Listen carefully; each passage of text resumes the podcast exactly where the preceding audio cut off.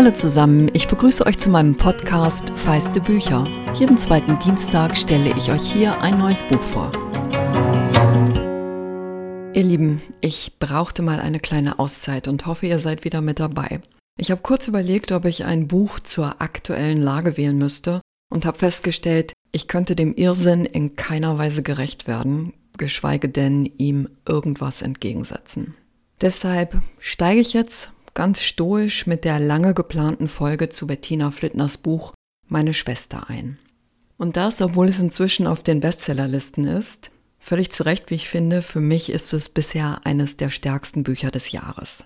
Bevor ihr jetzt weiterhört, möchte ich euch einladen, kurz innezuhalten und euch das Cover anzuschauen, das ich abfotografiert habe. Auf dem Bild sieht man zwei junge Frauen. Die blonden Locken zusammengenommen stehen sie gemeinsam vor einem Spiegel. Links mit der Kamera in der Hand steht Bettina Flittner, die Autorin, damals 21. Rechts vor ihr ihre Schwester Susanne, zweieinhalb Jahre älter als sie. Das ist kein strahlendes Schwestern-Selfie. Flittner hat das Foto in den frühen 80er Jahren gemacht. Susanne wirkt sehr verletzlich und scheint sich selbst in die Augen zu blicken. Bettina genannt Tina, scheint fokussiert auf Susanne. Als Kind hat sie die große Schwester bewundert. Sanne, die mit grenzenloser Fantasie Streiche ausheckt, die ein Talent hat, alle um sie herum nachzuahmen und damit auch an Autoritäten rüttelt, subversiv wie ein Hofnarr. Doch dann hat sich in der Jugend eine Fremdheit zwischen sie geschlichen. Und Bettina fängt hier einen Moment ein, an dem sie beide Suchende sind. Trotz Kamera weiß sie noch nicht, dass sie eine anerkannte Fotografin werden wird. Und genauso wenig weiß sie, dass Susanne, die schöne, begabte, ihre tiefe innere Verunsicherung nicht abschütteln können wird. Sie stehen an einem Punkt, ab dem sie sich aus den Augen verlieren. Nach den ersten, nicht einmal anderthalb Seiten weiß man, es gibt für die Schwestern kein gemeinsames Happy End. 2017 hat sich Susanne im Alter von 57 Jahren das Leben genommen, wie fast auf den Tag genau 33 Jahre zuvor Gisela, die Mutter der beiden, die damals 47 war. Bettina Flittner taucht in die gemeinsame Familiengeschichte ein. Es ist ein ungeheuer intimes Buch, das mich ganz nah an die Familie herangeholt hat, ohne dass ich beim Lesen das Gefühl hatte, ich werde zur Voyeurin gemacht. Welche Spuren hat die Kindheit hinterlassen?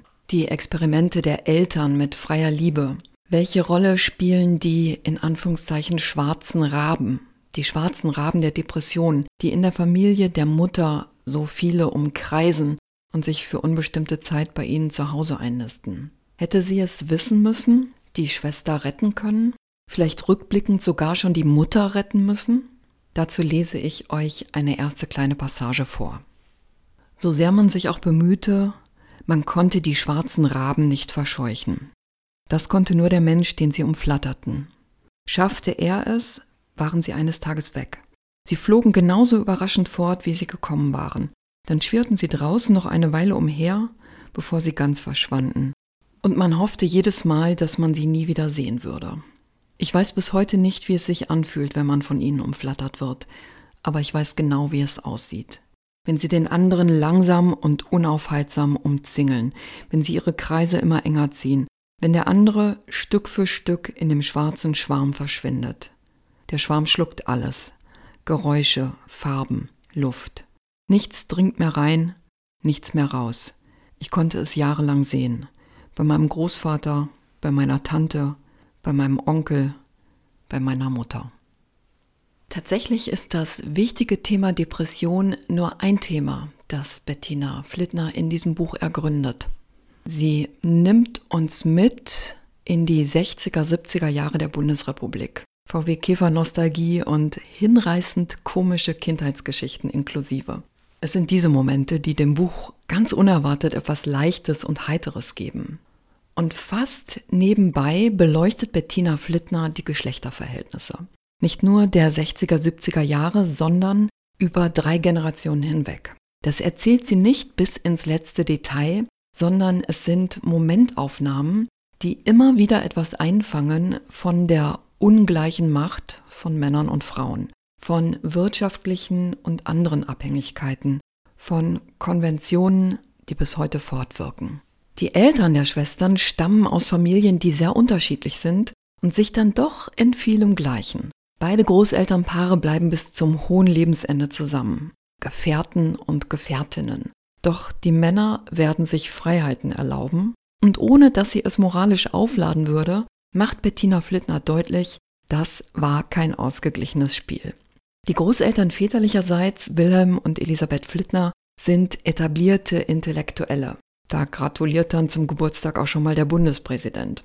Er ist einer der Begründer der Reformpädagogik. Sie gehört zu den ersten Mädchen in Deutschland, die Abitur machen, studiert Sozialwissenschaften und Nationalökonomie, promoviert. Unter den Nazis verliert sie ihre Arbeitserlaubnis, denn in deren Augen ist sie in Anführungszeichen Halbjüdin. Dass ihr arischer Mann bei ihr bleibt, davon hängt ihr Überleben ab, wie ihrer Enkelin Bettina später bewusst wird. Flittner schreibt, dafür musste sie offenbar so einiges wegstecken, zum Beispiel die Sache mit den Frauen. Sie nähert sich den Leben der Familie an, ohne zu werten. Wer von uns weiß schon wirklich, was und wie viel über die Beziehung der Großeltern, zumal wenn man sie nur gelegentlich besucht? Wie viel wissen wir über die Zeit, in der sie Weichen fürs Leben gestellt haben? Gilt übrigens auch für unsere Eltern. Und wie sehr sind wir selbst Produkte unserer Familien, Produkte der Gesellschaft? Api, der Großvater mütterlicherseits, hat in Schlesien ein Sanatorium geleitet, bis die Familie 1946 fliehen musste. Als Arzt behandelt er seine Depression selbst und in den Ferien liest er den Enkelinnen aus der Odyssee vor. Er ist auch ein Mann, der jenseits der Depression die Stimmung im Alltag prägt, der Machtworte spricht oder mit Schweigen straft. Er ist ein Mann, der seine Töchter unterteilt in die Schöne und die Kluge. Gisela, die Mutter der Mädchen, ist die Schöne. Susanne wird an einer Stelle sagen, sie war gar nicht dumm, und Bettina weiß, Susanne spricht an dieser Stelle ebenso sehr über sich selbst wie über die Mutter. Susanne entwickelt irgendwann Schwierigkeiten in der Schule. Es fällt ihr schwer. Sie wird mit eigentlich allem hinter den Erwartungen der Familie zurückbleiben. Und Bettina Flittner zitiert an dieser Stelle zwei Sätze des Vaters, die er über die Mutter zu ihr gesagt hat. Zitat Ich konnte nicht mit ihr reden. Sie war süß, aber dumm.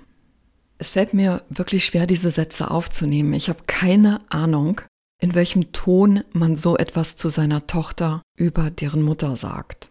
Beiläufig beschreibend, überzeugt, auf Verständnis hoffend, dass die Beziehung wirklich nicht tragfähig war.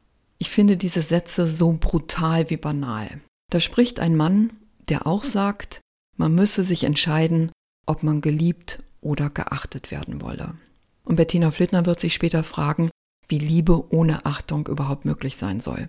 Die Eltern sind die Generation, die die sexuelle Revolution versucht, die freier leben will, die im Gegensatz zu den Großeltern Nebenbeziehungen auf beiden Seiten erlaubt, die den Töchtern dann als Freunde der Familie vorgestellt werden. Und doch wird deutlich, wie limitiert auch in dieser Generation die Freiheit der Mutter ist. Ihre Arbeit als Kindergärtnerin hat sie aufgegeben, Sie zieht mit den Töchtern dem Job ihres Mannes hinterher. Ihr Kapital ist ihre Schönheit.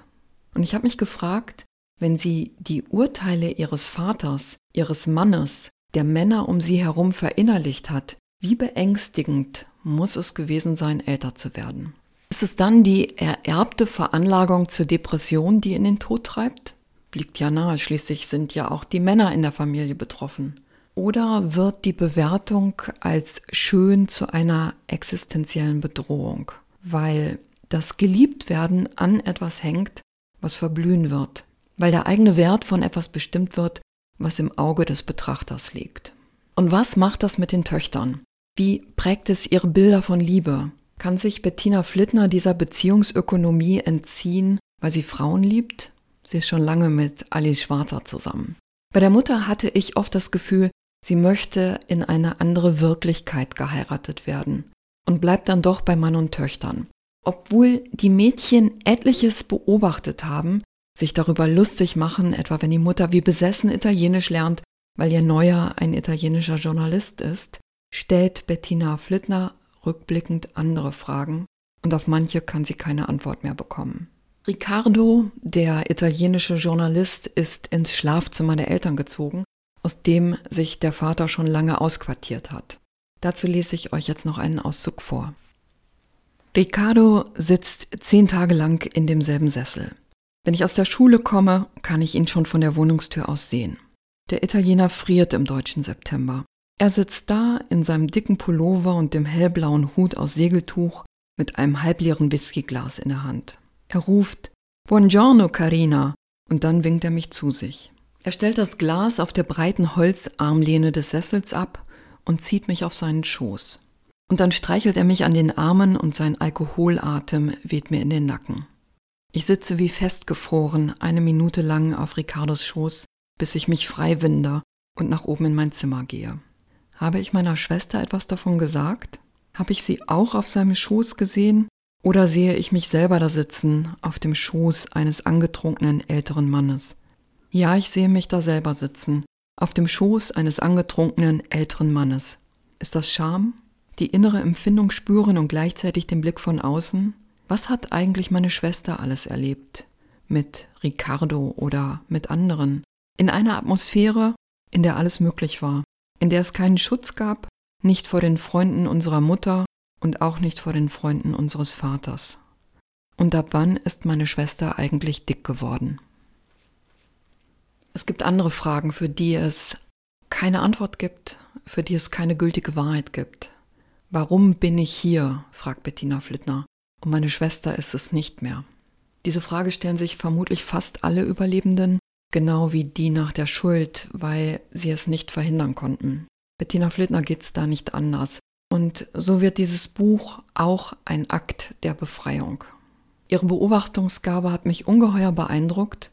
Das Bild, das sie zeichnet, ist dabei nicht schwarz-weiß, sondern voller Nuancen und Tiefenschärfe. Sie hat ihrer Schwester mit diesem Buch ein Denkmal gesetzt, meisterlich erzählt und wie ich finde, zutiefst bewegend. Meine Schwester von Bettina Flittner ist bei Kiepenheuer und Witsch erschienen das Hardcover hat 314 Seiten und kostet 22 Euro. Wenn euch mein Wiedereinstieg gefallen hat, freue ich mich sehr, wenn ihr feiste Bücher kostenlos bei euren Podcast-Programmen abonniert. Die Pause macht es mir mit dem Algorithmus natürlich nicht leichter, aber die musste einfach mal sein. Also rettet mich und erzählt es anderen weiter, dass es feiste Bücher nach wie vor gibt.